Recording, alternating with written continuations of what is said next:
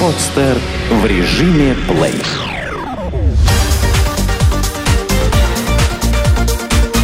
Банк.ру. Информационный дайджест.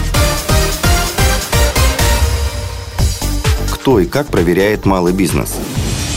С легкой руки Дмитрия Медведева выражение «кошмарить бизнес» успешно вошло в лексикон предпринимателей. Кроме удачного термина, бизнес еще и получил небольшую защиту от чиновничьих проверок. Однако о полной свободе говорить пока не приходится. Согласно принятому в 2009 году закону, плановые проверки малого бизнеса должны проводиться не чаще одного раза в три года. Внеплановые – только по разрешению прокурора и только по веским основаниям – жалобы граждан, решения суда. На словах все выглядит красиво, если бы не огромное количество проверяющих комиссий, аккредитованных при самых разных ведомствах и министерствах. В целом, с проверками к малому бизнесу могут нагрянуть до 30 структур. И даже если это будет по разу в три года, польза принятого закона уже не так очевидна. Только по данным Минэкономразвития, за весь прошлый год федеральные, региональные и муниципальные чиновники провели 2 миллиона 600 тысяч проверок. Общее число проверяющих всех уровней составляет более 161 тысячи человек. Эта толпа в 2010 году потратила на проверки 12 миллионов рабочих дней, выявив 1 миллион 700 тысяч правонарушений. А какие именно структуры наиболее часто наведываются в гости к малому бизнесу? Это МЧС, Роспотребнадзор, налоговая инспекция, экологический надзор, административно-техническая инспекция, миграционная служба, общество защиты прав потребителей. Начнем с последних. По факту представители этого общества не обладают полномочиями и не могут выписывать штрафы юрлицам. Но в случае выявления нарушений они могут направлять акты своих проверок в официальные ведомства, вроде Роспотребнадзора – и тогда уже настоящая проверка с карательными санкциями не заставит себя долго ждать. Сфера влияния Роспотребнадзора велика. Санитарные врачи проверяют все, начиная с договоров по дезинфекции помещения и заканчивая медкнижками персонала. У предприятия, связанного с продуктами питания, обязательно проверят, в каких условиях и по соседству с чем хранятся продукты, при какой температуре, каков у них срок годности. Аналогичным образом поступают и пожарные, МЧС. И если обычным офисам в бизнес-центрах опасаться нечего, так вот, например, владельцы автосервисов, арендующие в силу дефицита какие угодно помещения, боятся визита пожарных как огня. Налоговики свои проверки в основном проводят, не выезжая на место. Однако, если им поступит сигнал о том, что на предприятии платят серые зарплаты или скрывают выручку, то визита не избежать. Административно-техническая инспекция следит за рекламными вывесками предприятий малого бизнеса, оформлением витрин. Чиновники могут попросить документы даже на небольшой рекламный стенд, стоящий рядом с заведением и принадлежащий фирме. Как поддерживают малый бизнес в США и Европе. Если в России малый бизнес горячее внимание правительства и опеку чувствуют в основном только на словах, то вот начинающие предприниматели в развитых странах на деле получают реальную поддержку и помощь. В США, например, делами малого бизнеса занимается специально созданная еще в 1953 году структура в составе правительства, подчиненная президенту – администрация малого бизнеса. За годы своей деятельности она оказала прямую либо косвенную поддержку более чем 20 миллионам малым предприятиям. Поддержка направляется по трем основным каналам.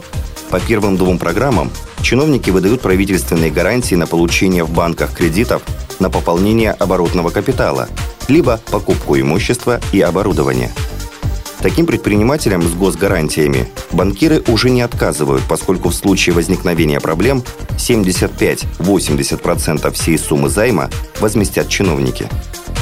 Программы предполагают, что сумма кредита, полученного начинающим предпринимателем, не превысит 750 тысяч долларов.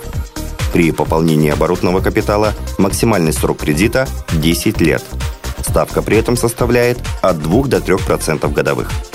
Третий канал поддержки строится на принципах микрокредитования, то есть сами чиновники выделяют деньги посреднику, который уже распределяет их небольшими суммами между малыми компаниями.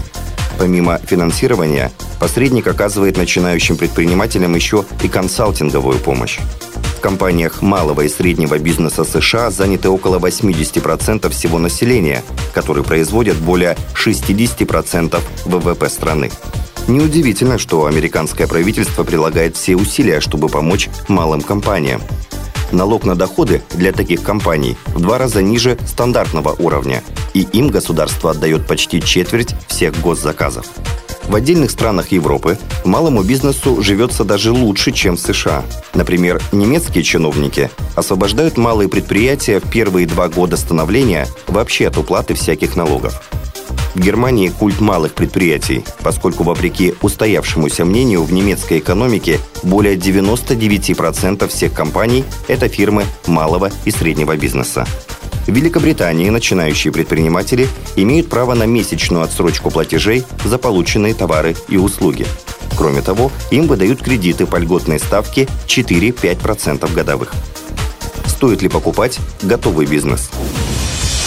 Первые шаги на рынке для малого бизнеса всегда самые тяжелые. Так может имеет смысл пропустить этот этап мучений, купив уже готовое дело возрастом 1-2 года – в этом, конечно, будет свой очевидный плюс. Однако и о минусах подобных сделок не стоит забывать. Рынок купли-продажи готового бизнеса в России сформировался уже давно. И на различных сайтах можно найти сотни объявлений, предлагающих рестораны, швейные мастерские, аптеки, заводы, фабрики. Будущему предпринимателю нужно лишь определиться со сферой и размером суммы, которую он готов потратить. Наиболее дешевые предложения можно встретить в сегменте небольших интернет-магазинов – Цена 200 тысяч рублей. В одном из таких предложений владелец сообщил, что бизнес существует год, торгует электроникой со средней наценкой 10-15%. Дополнительных инвестиций не требуют, кроме регулярных затрат на поисковое продвижение. Невиртуальный бизнес оценивается дороже. Так фитнес-клуб в спальном районе Москвы возрастом 3 года и клиентской базой 120 тысяч человек продается за 2 миллиона 200 тысяч рублей – столичная стоматология будет стоить 5 миллионов рублей. По данным владельца, клиника занимает помещение на первом этаже жилого дома, арендная плата за которое составляет 150 тысяч рублей. Правда, средняя выручка при этом колеблется в районе 1 миллиона рублей в месяц. Как отмечают эксперты, продажа бизнеса не обязательно связана с его убыточностью. В качестве причин могут быть и снижение интереса к делу, и желание сосредоточиться на других проектах – но в любом случае покупателю надо быть настороже. Данная сфера пока законодательно никак не регулируется. И довольно часто после покупки выясняется, что никакой клиентской базы у бизнеса нет, а на балансе числятся гигантские долги. И здесь кроются основные минусы. Без должной проверки бизнеса, его аудита, велик шанс потратить деньги впустую. Потому что, например, срок аренды помещения истекает на днях, а заключать новое соглашение арендодатель не хочет – или в секторе слишком высокая конкуренция, поэтому на товары, услуги компании отсутствует спрос. Чтобы не получить кота в мешке, специалисты советуют при покупке готового бизнеса обращаться за помощью в консалтинговые компании, которые за небольшую комиссию наведут справки о бизнесе, проверят балансы, вынесут вердикт о рыночной привлекательности фирмы. Что же касается плюсов покупки работающего бизнеса, то, во-первых, новоявленный предприниматель избавляется от нужды регистрировать предприятие. Во-вторых, получает лицензии на ведение определенных видов деятельности, оборудование, штат сотрудников, клиентскую базу, место на рынке, деловую репутацию.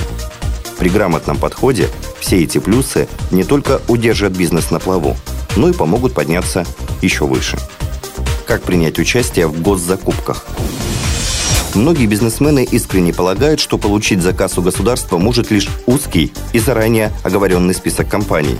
Однако, как уверяют чиновники, перевод всех закупок для федеральных, региональных и муниципальных нужд в электронный режим с 1 января 2011 года снизил коррупционную составляющую практически до нуля. Шансы на госзаказ есть у всех.